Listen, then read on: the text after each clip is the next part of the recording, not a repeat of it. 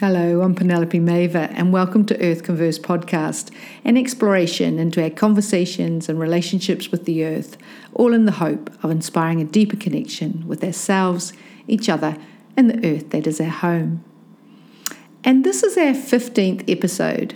And by now, you will notice one of the key themes on the podcast, whether it is through a guest contributor or myself, is the invitation to self reflect. Arguably, our connection with our own true nature and with wider nature starts with self reflection.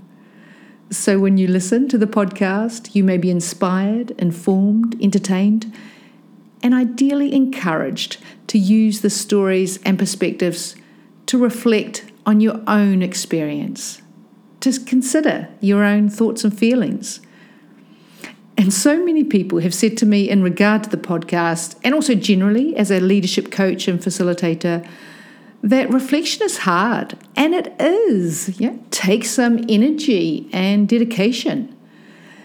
Which reminds me of this great Harvard Business Review article written by Jennifer Porter.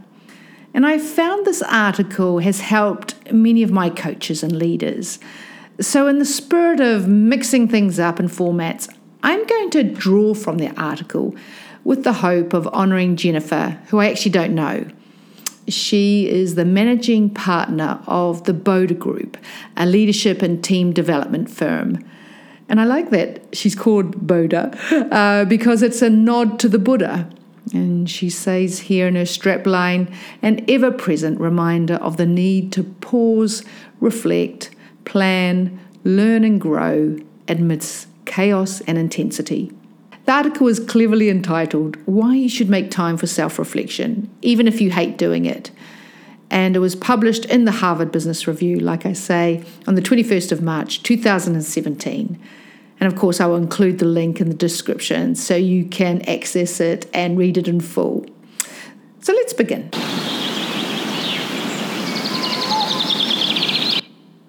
And she begins with something that I also experience. Uh, she writes that when people find out I'm an executive coach, they often ask, Who are my toughest clients? Inexperienced leaders, senior leaders who think they know everything, leaders who bully and belittle others, leaders who shirk responsibility. And she says, Answer is none of the above.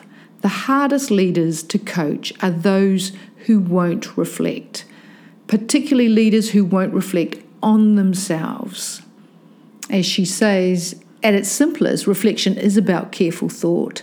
But the kind of reflection that is really valuable to us is much more nuanced than that. And it's a process where we can really stand back and give conscious consideration to our feelings and beliefs and thoughts and actions for the purpose of learning. Like she says, reflection gives the brain an opportunity to pause amidst the chaos, untangle and sort through observations and experiences, consider multiple possible interpretations and create meaning. And this meaning becomes learning, which can then inform our future mindsets and actions. And there's plenty of evidence that people who reflect enhance their performance. She gives an example of call center research where the employees who spent 15 minutes at the end of the day reflecting about lessons learned performed 23% better after 10 days than those who did not reflect.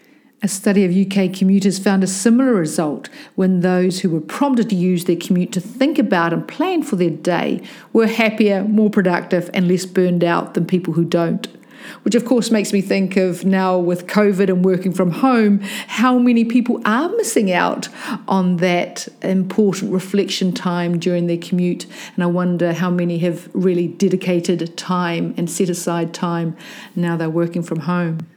So, of course, the big question she asks is if reflection is so helpful, why don't we do it?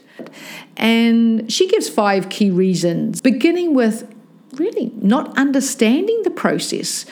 Many of us just don't know how to reflect. She offers an example of an executive she was working with, Ken, who had a certain commitment and he hadn't done it. So she suggested he take the next 30 minutes of their two hour session and just quietly reflect, and then they would debrief it. And after five minutes of silence, he said, I guess I don't really know what you want me to do. Maybe that's why I haven't been doing it. And that is my experience as a coach and facilitator, where people are just not used to it. Sort of like, well, how, what, how do I go about it?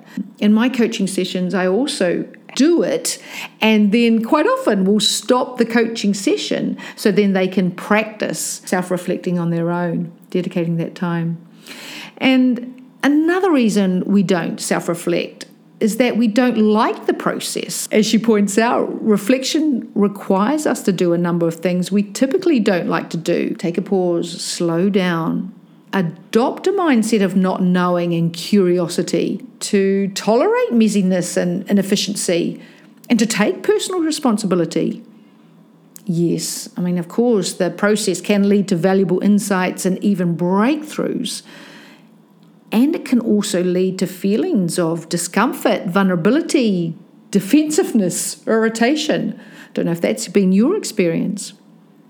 And uh, thirdly, she says sometimes we don't like the result. When we take time to reflect, by its very nature, we see ways we are effective as well as areas where we could have done better. Quick to dismiss strengths and dislike weaknesses that we identify. Sometimes we can become so defensive in the process that we don't learn anything, so the results are not even helpful. And another reason uh, we may hate reflecting is that we have a bias towards action. I like sports metaphors, and she draws on a study of professional soccer goalies defending penalty kicks. They found out that the goalies who stay in the centre of the goal instead of lunging left or right have a 33% chance of stopping the goal. And these goalies only stay in the centre 6% of the time. The goalies just feel better when they do something. The same is true of many of us, is it not? You know, reflection can feel like staying in the centre of the goal and missing the action. And finally, she points out is that quite often we can't see a good return on investment. Leaders and organizations particularly want this. From early roles, they are taught to invest where we can generate a positive ROI, you know, results that indicate the contribution of time, talent, or money are paid off. And sometimes it's just hard to see an immediate return on investment on reflection, particularly when compared with other uses of our time. So, if you're finding yourself identifying with some of these, here's ways where we can practice our reflection and practice becoming more reflective by these simple steps. And I think these simple steps that she offers are really tangible. And it starts with identifying the important questions, but of course, don't answer them yet. As Rilke, the poet, said, you know, sit with the questions. And it's the questions that are really important for you. She's offered some like, What are you avoiding? How are you helping others achieve their goals? How are you not? And on the Earth Converse podcast, we've posed a number of questions about your relationship with nature, and you might want to refer back to them. But it's just really important to have the questions that are meaningful for you.